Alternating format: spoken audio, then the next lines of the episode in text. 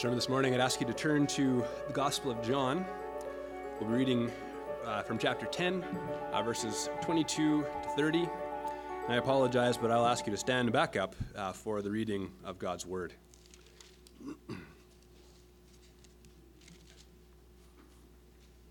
John 10, 22 to 30. Hear the word of the true and living God. At that time, the feast of dedication took place at Jerusalem. It was winter and Jesus was walking in the temple in the colonnade of Solomon. So the Jews gathered around him and said to him, How long will you keep us in suspense? If you are the Christ, tell us plainly. Jesus answered them, I told you, and you do not believe. The works that I do in my Father's name bear witness about me, but you do not believe because you are not among my sheep. My sheep hear my voice, and I know them and they follow me, I give them eternal life, and they will never perish, and no one will snatch them out of my hand. My Father, who has given them to me, is greater than all, and no one is able to snatch them out of the Father's hand. I and the Father are one. This ends the reading of God's holy and inspired word. You may be seated. Let's commit our time to the Lord. our Father in heaven, we thank you for this day. We thank you for this Lord's Day as we can gather again to celebrate your resurrection. We thank you for the privilege of being called by your name, that we are your people. Father, we pray now that as your word is proclaimed, we pray that you would send your spirit to do what only you can do, to open up ears, eyes, hearts, and minds, that we would receive your word for what it is, the word of God, and not the word of man. Lord, I pray that it would be only your truth that is spoken here. I pray that you would bless the preaching of your word unto the conversion of sinners and the edification of your people. We pray this all in Jesus' name. Amen. As we're picking up again with our series in John's Gospel, and we're right back into chapter 10. Uh, now, there does appear to be a bit of a break in the previous dialogue as we see John gives us a new setting. Uh, but there's also significant continuity between this section and what came before as Jesus picks up again on the theme of his sheep, and here now gives us an absolutely loaded section. Uh, to list some of the doctrines right here in this short section, we would have uh, election, total depravity, uh, salvation, perseverance of the saints, among others. Uh, this was uh, the section that I think Pastor Josh was looking forward to when he selected our song of the month. Uh, he will hold us fast, and we will see why as we work through this text. So I, I say this up front to kind of front load things to whet your appetite uh, for those who have been looking forward to this section. Uh, and if all the doctrines that I just mentioned, all the words I just used, sounded like gibberish to you, uh, don't worry. Uh, we will explain it as clearly as I am able as we work through it. So, uh, verse 22, we begin here with our setting. It says, At that time, the feast of dedication took place in Jerusalem. It was winter, and Jesus was walking in the temple in the colonnade of Solomon. So, the feast of dedication may not be familiar to you under that name, and you would look in vain to try to find this particular feast in the Old Testament. Uh, this was not one of the feasts that was commanded by God in the law. Uh, this feast is better known by the name Hanukkah. Uh, at the time of Jesus, it was actually a fairly recent institution uh, celebrating events that took place in the intertestamental period, right? So the time between Malachi and Matthew. Uh, celebrating the cleansing of the temple following the desecrations of Antiochus Epiphanes. Uh, this was somebody who had overrun Jerusalem, had polluted the temple, and even set up a pagan altar there. Uh, the Jews then gradually gained strength, and under the leadership of Judas Maccabeus, uh, Judas the Hammer, uh, they were able to recapture the temple and rededicate it to God, which is why this feast of Hanukkah is called the Feast of Dedication. Uh, D. Carson writes The people celebrated the rededication of the temple for eight days, and it was decreed that a similar eight day feast of dedication, Hanukkah, should be held every year. If you want to read about those events, you can find them in the apocryphal books, uh, 1st and 2nd Maccabees. Uh, this feast took place in the month of Kislev, which roughly correlates to our December, uh, which would place this discussion here that Jesus has uh, two months after the Feast of Tabernacles, uh, where Jesus had healed the man born blind. Uh, Jesus is again in Jerusalem in Solomon's colonnade, a, a sheltered area, uh, quite possibly because, as it says, it was winter, and this would have been a warmer place to teach than being out in the open. Verse 24 then So the Jews gathered around him and said, How long will you keep us in suspense? If you are the Christ, tell us plainly. Now, we've read through John, we've seen Jesus has said this pretty straightforwardly uh, to the woman at the well, as well as to the man who had been born blind.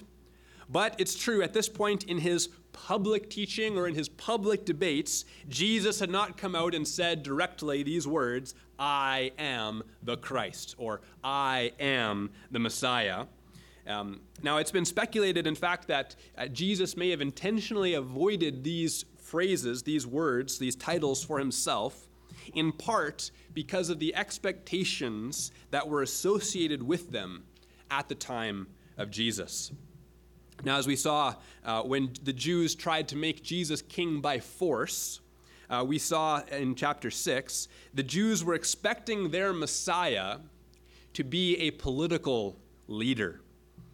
Right? Perhaps one much like Judas Maccabeus, who had helped bring religious freedom and a measure of political independence to Israel through armed rebellion. At the time of Jesus, messianic fervor was high. They were looking for a political deliverer.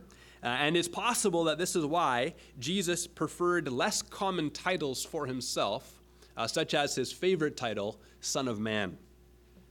Uh, Jesus may have been intentionally, uh, actively trying to avoid the connotations of political deliverer that had become associated with the term Messiah or the term Christ in his day. And so the Jews now come looking for a straightforward answer from Jesus, possibly looking for something they could hold against him. And they say, If you are the Christ, tell us plainly, right? Stop beating around the bush with these other titles and the different things you said. Just give us a straight answer. Verse 25, Jesus answered them I told you, but you did not believe.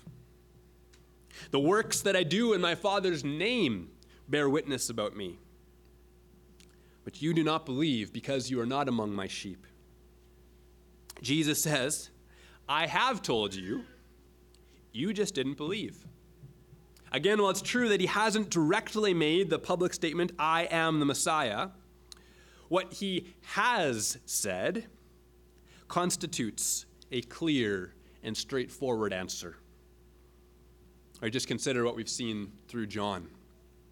Jesus' self references, right? Everything he said, all the, the ego eimi's, the I am statements of Jesus, right? Before Abraham was, I am. Everything he has said, I am the bread of life. I am. Uh, the door. I am the Good Shepherd. Uh, his use of the Old Testament, his handling of titles, his discussions of the relation between God and himself, all of this and more, according to him, has been more than sufficient for those with the eyes to see. Right? I have told you, and you did not believe. And so, not only does Jesus say that his words have been sufficiently clear, but he goes on to say his works have been as well. Right? The works that I do in my Father's name bear witness about me. Remember when Jesus was asked by the messengers from John the Baptist if he was the Christ or if they should wait and look for another? This was his answer Matthew 11, verse 4. Go and tell John what you hear and see. The blind receive their sight, the lame walk, the lepers are cleansed, and the deaf hear, and the poor have good news preached to them. We've seen as well this ongoing debate through the Gospel of John among the Jews about how are they going to account for Jesus' miracle working power. Right, this question has come up again and again. Does God listen to sinners? Right? Can a sinner or a demon open the eyes of the blind? As Nicodemus confessed when he came to Jesus, at least some of the Pharisees had admitted early on that Jesus must be from God, right? He says, We know that you are a man sent from God, for as he confesses, no one can do these signs that you do unless God is with him. John 3, verse 2. And this is exactly what Jesus says. Not only have his words been clear enough to convey this truth, but his works have been as well. I told you, but you do not believe. And the works that I do in my Father's name bear witness about me. But you do not believe because you are not among my sheep.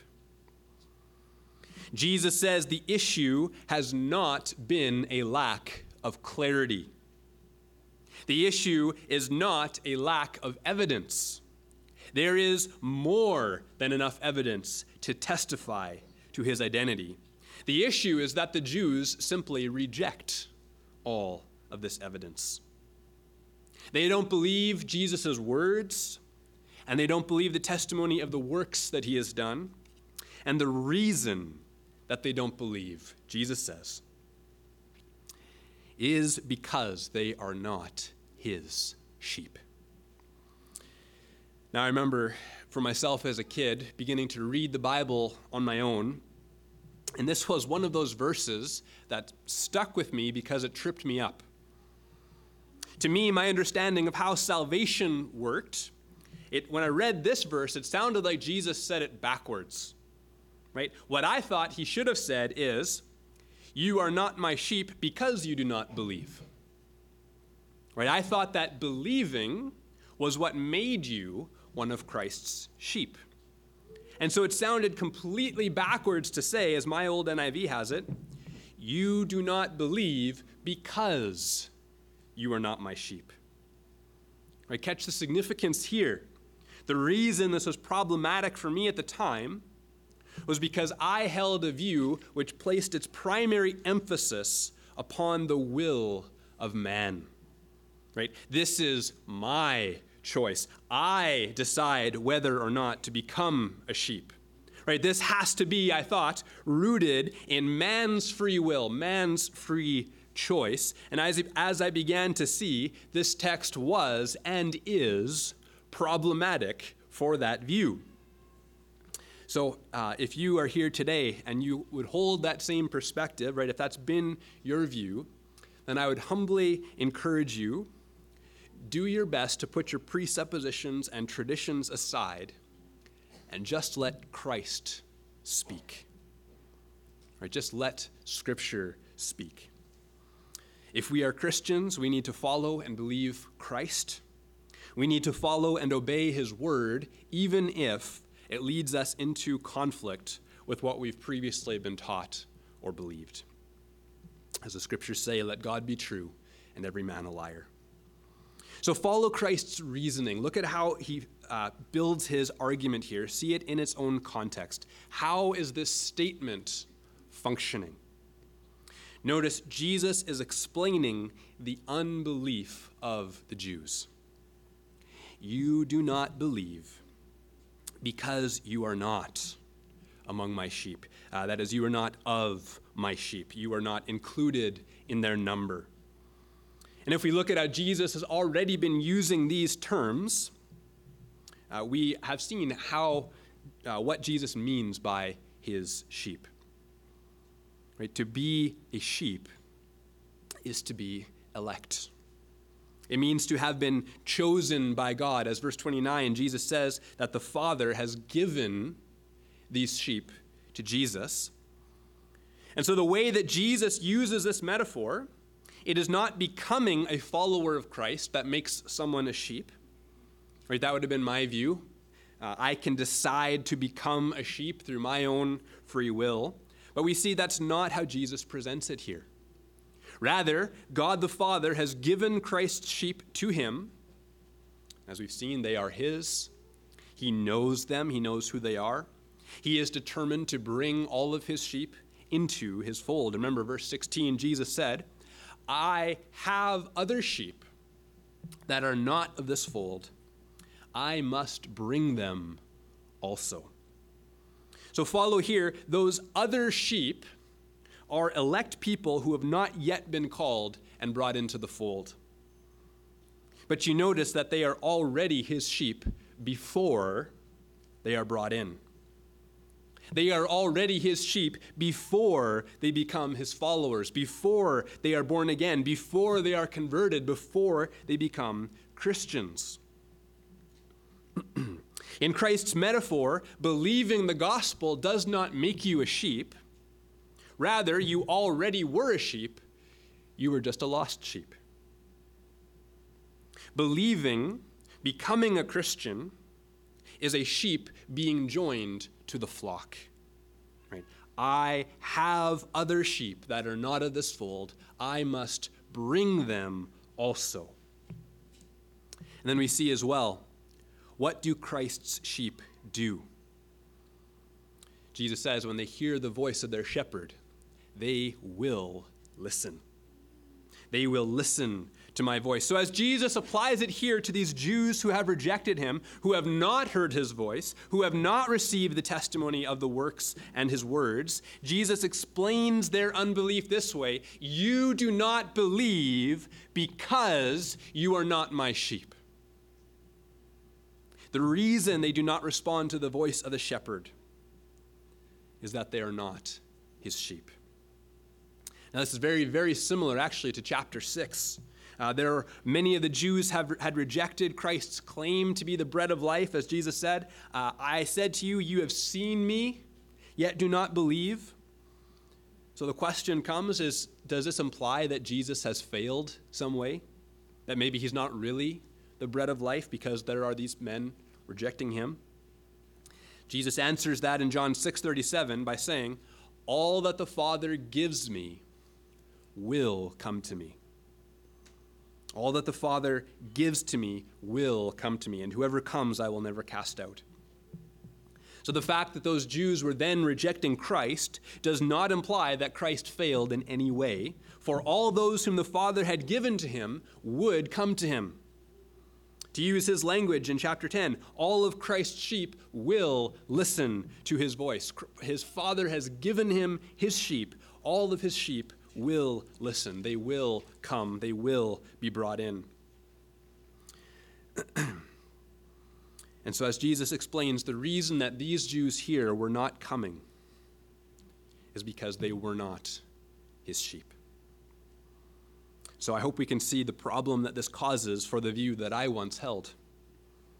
Jesus actually is not here inviting them to become his sheep by believing in him Rather, in this text, he is explaining their unbelief by declaring that they are not his sheep. Now, as it applies to us and as we go out with the gospel, uh, we must keep one important fact in mind, and that is this. Unlike Jesus, we do not know who the elect are. Right? If you find someone who is currently an unbeliever, you cannot look into their hearts. Uh, there is no stripe on the back of their neck that would indicate that they are elect. Um, we do not know if this person you're dealing with is one of Christ's sheep or not. And so, even if you tried to proclaim the gospel to them and it went down like a dumpster fire, that does not necessarily mean that they are not one of Christ's sheep.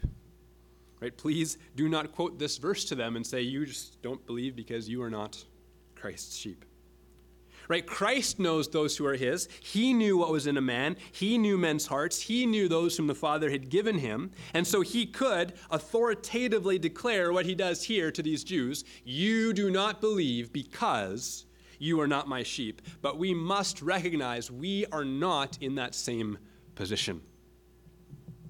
We do not know who the elect are.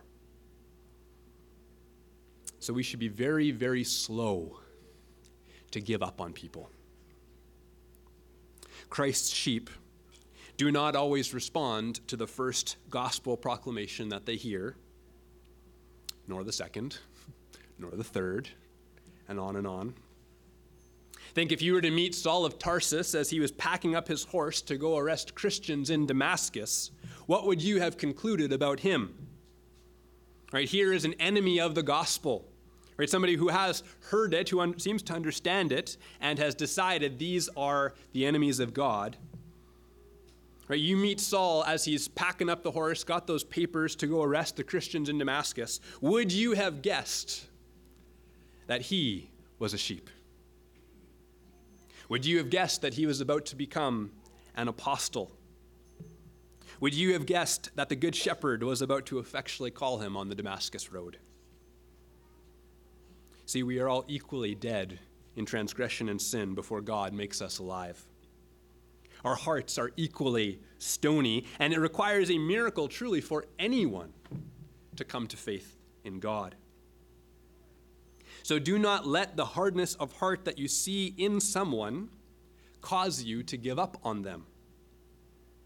Right? That hardness of heart does not indicate that they are not a sheep. Simply indicates they have not yet been effectually called. Many sheep have been brought in later in life, and many of them through the persevering prayer and consistent witness of their loved ones. So do not give up on people. Continue to pray, continue to labor. God may yet call them. Let's continue on, verse 27. My sheep hear my voice, and I know them, and they follow me. I give them eternal life, and they will never perish, and no one will snatch them out of my hand.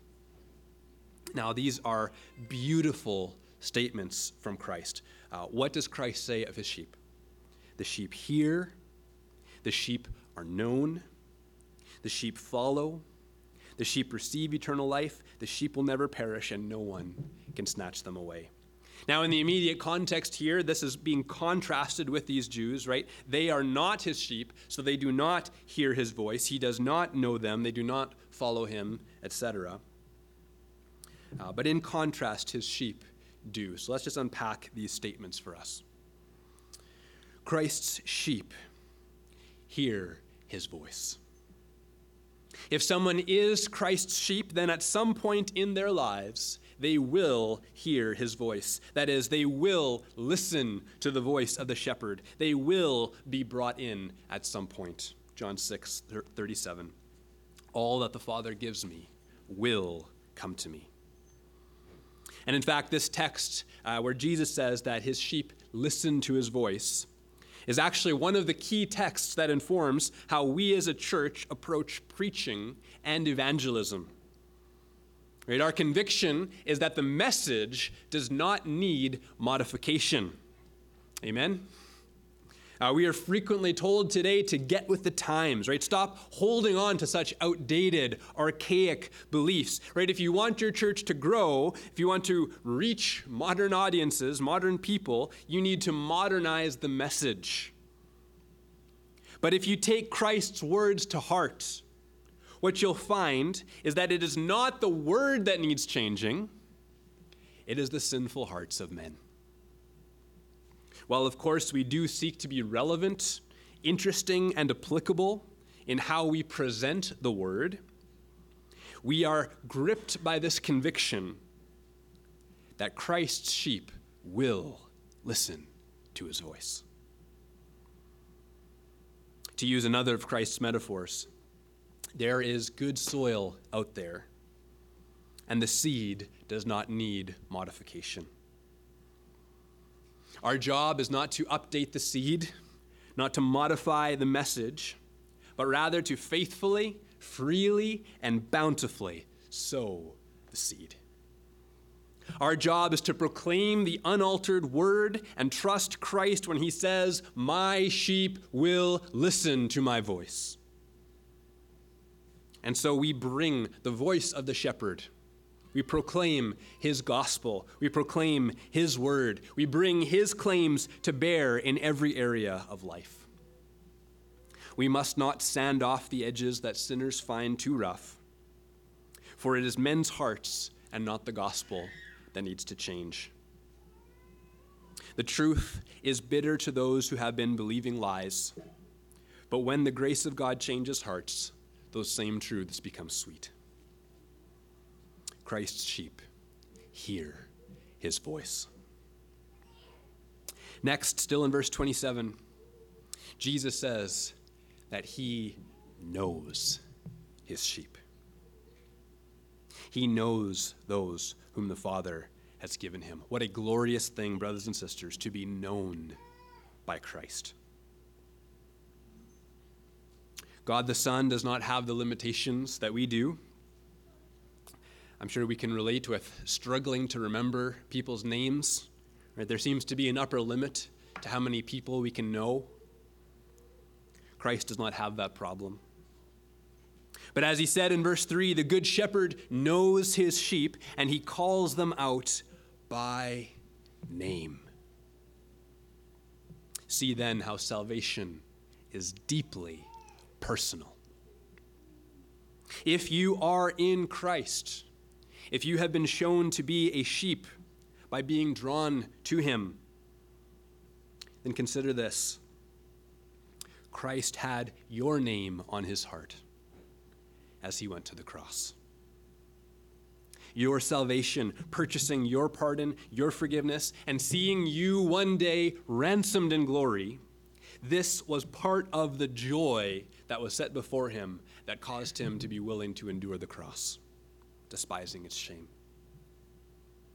And even now, as mediator of the new covenant, Christ, your great high priest, prays for you in the presence of the Father.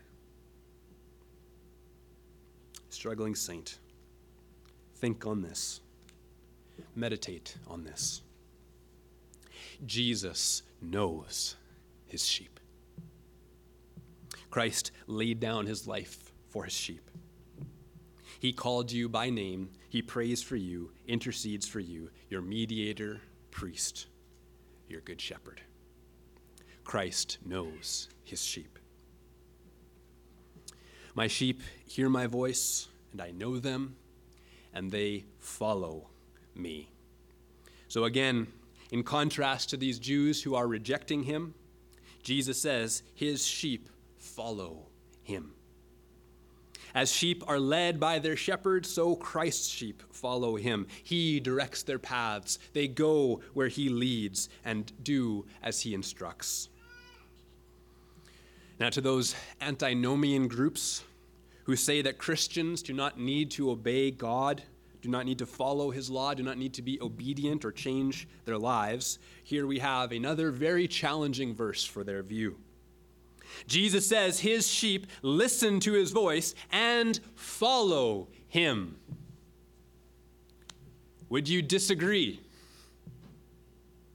Would you disagree with Christ and claim that you can be a sheep but not follow the shepherd? Again, we remember Christ's sheep move, uh, follow him because coming to Christ involves a transformation of the heart. Right? God has moved in them. As Jesus said in John 6:44, "No one can come to me unless the Father who sent me draws him." Unless God moves within them, God does something in their hearts to incline their will to come to Him. Or John 3, verse 3, Jesus said, Unless one is born again, he cannot see the kingdom of God. Right? To be born again is to be transformed, right? Is to be regenerated, to receive new life.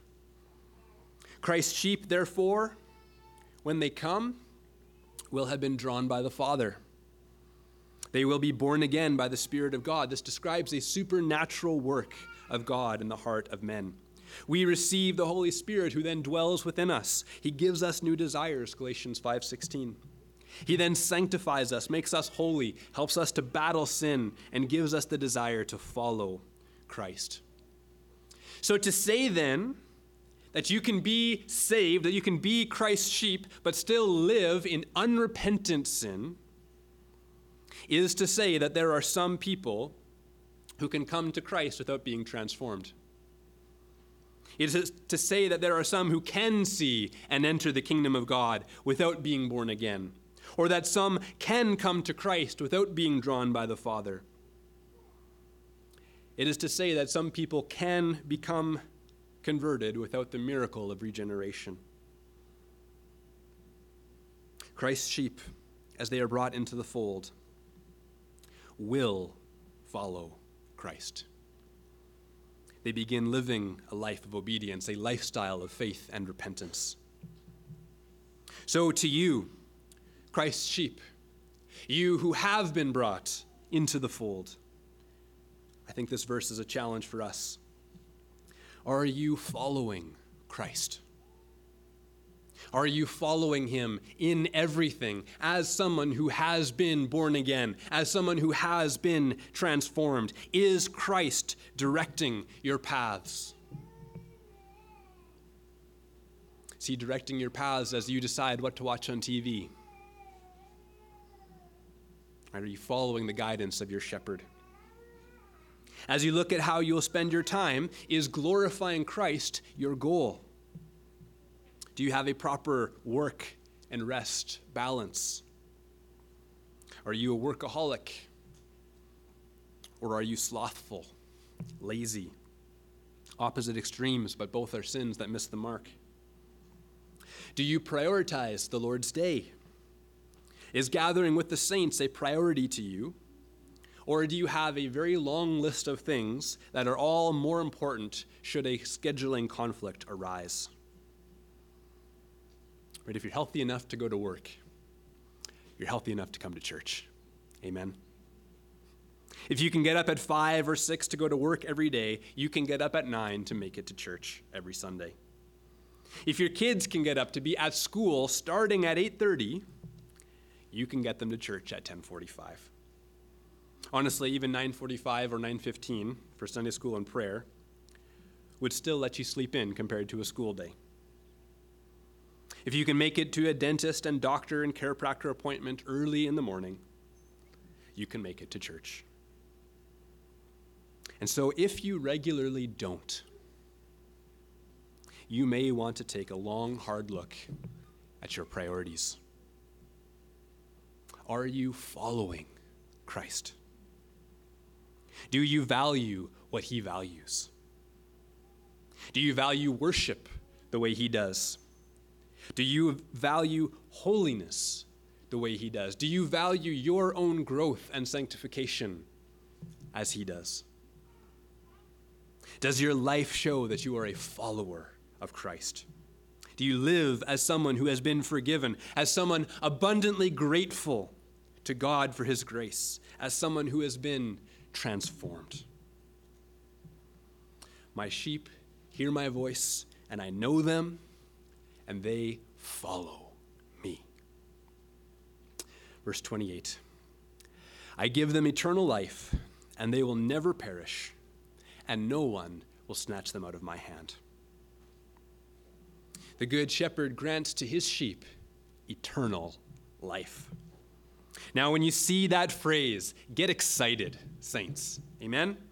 Never let it go by in your Bible reading without it thrilling your soul.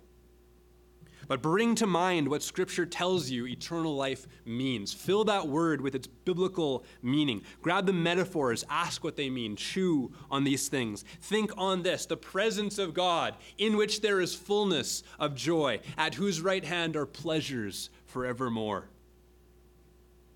Think on what it means to enter into the joy of your master hearing, Well done, good and faithful servant. Think on reunions with your loved ones who have fallen asleep in Christ. Think on streets of gold, eternal sinlessness, God Himself wiping away every tear from your eyes. No more crying, death, pain, sickness, or misery. Death swallowed up in victory.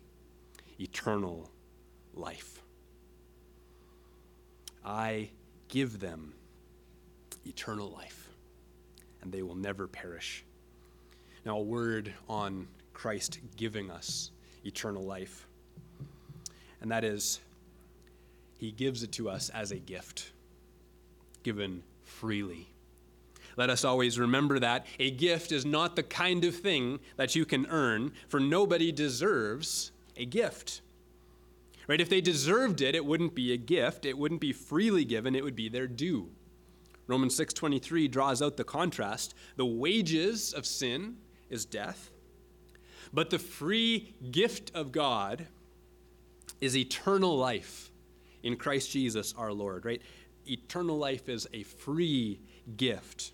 Wages are something that you earn, right? Nobody, after putting in two weeks hard work for their employer, takes their paycheck and then says, ah, thanks. You shouldn't have. No, they absolutely should have. They must. You've earned it. It is your due, your wages. That is not something freely given, it is something deserved, something earned. In contrast, a gift, in order to be a gift, is not deserved in the way that wages are. A free gift is freely given. So let us put the idea of earning salvation out of our minds. We will not be judged on our performance, thank God. It is not our good works, it is not our love, it is not our kindness or our church attendance records that will save us. Those things instead are the outworking of the grace that has saved and transformed us. Christ gives us eternal life, and as Romans 6:23 makes clear, that is a gift freely given. Our good shepherd has purchased eternal life, purchased our salvation by laying down his life for his sheep. No one took his life from him, but he laid it down of his own accord. He had the authority to lay it down and the authority to take it up again. And so he died for his sheep, taking their penalty upon himself, bearing their sin and their guilt, their names on his hands and his heart.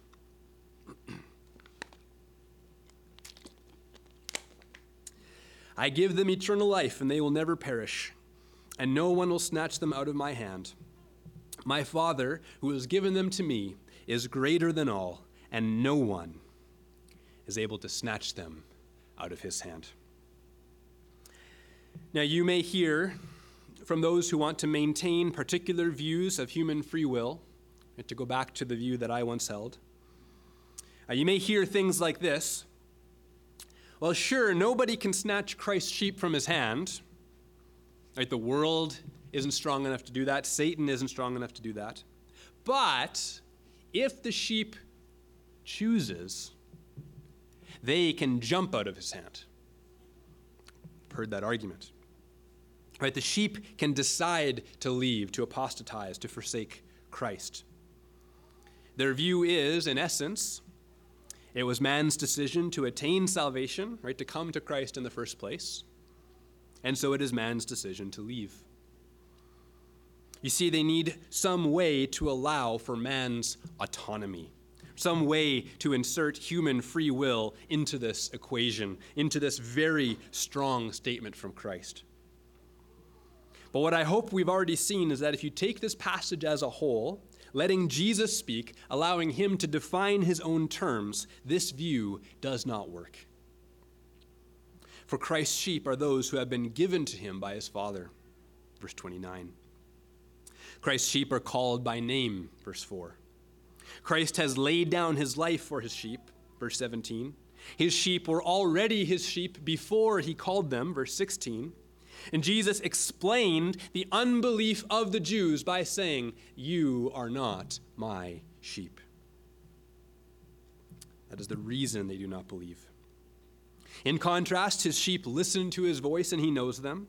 They follow him. He gives them eternal life and they will never perish. Christ will keep them. The Father will keep them. And so to insert this possibility of jumping out of Christ's hand would be to undermine this entire passage. For this view would say that there are then some true sheep who never receive eternal life, that there are some sheep who will perish. Some sheep who end up rejecting Christ, like the Jews did. Some sheep whom the Father had given to Christ, for whom Christ died, who were nevertheless lost in the end. That is not what it says. That is not what Jesus said. He said, My sheep hear my voice, and I know them. And they follow me, and I give them eternal life, and they will never perish, and no one will snatch them out of my hand. My Father who has given them to me is greater than all, and no one is able to snatch them out of my Father's hand. Christ will not lose his sheep. They were his before he called them. His Father had given them to him before the foundation of the world. Ephesians 1 4. If it is true that Christ's sheep receive eternal life, if it is true that they will not perish, then it's also true that they will not jump out of Christ's hand. The miracle that was worked in their hearts in order to bring them to Christ is not a miracle that will ever be done in vain. Those whom the Father draws, the Son calls, the Spirit regenerates and indwells, will be kept by God. Christ points to the omnipotence of his Father as the reason. Right? Christ's sheep, he says, are in his hand. No one will snatch them out of my hand. And they're simultaneously in the Father's hand, and no one will snatch them out, for no one is greater than God. Not the wolf, not the thieves and the robbers. Christ's sheep are safe in his hand. I and the Father are one. Now, this, of course, has implications for Christ's divine nature, uh, which Pastor Brian will speak on next Sunday. Uh, but in this case, I think he's specifically talking about they are one in purpose, they are one in action, they are unified in their commitment to keep Christ's sheep. In this, there is deep comfort, confidence, peace, and joy. What is your hope for tomorrow? What is your source of confidence that you will not waver and abandon Christ as you're hit with everything that life throws your way? When you pass through the valley of the shadow of death, when you experience the dark night of the soul, when doubts assail you, or that unbearably heavy weight of depression on your chest returns and refuses to lift? Will you be relying on your strength that day? I hope not. Prone to wander, Lord, I feel it. Prone to leave the God I love. If we are left to ourselves in this, we are all in trouble. I think it was John MacArthur who said that if you could lose your salvation, you would. But here is our ground for confidence. No one can snatch Christ's sheep from his hand. No one can snatch the Father's sheep from his hand, for he is greater than all.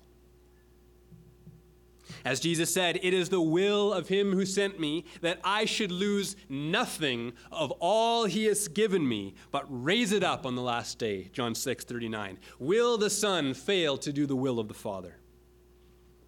Perish the thought.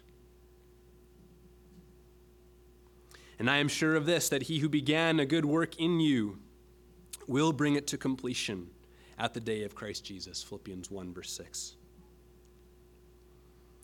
You did not earn your salvation. God's choice to save you was not based on anything he foresaw in you. You did nothing to earn his grace.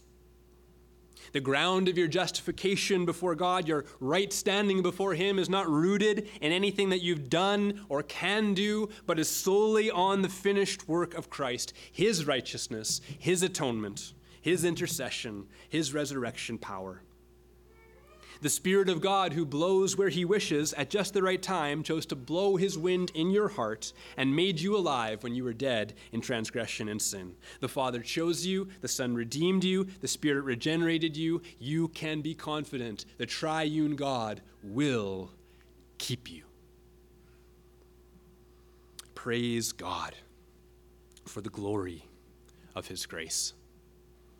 This is where we live our lives, brothers and sisters in the confidence of assurance, in the confidence that God will keep us. And it is here then where we find the joy of the Lord.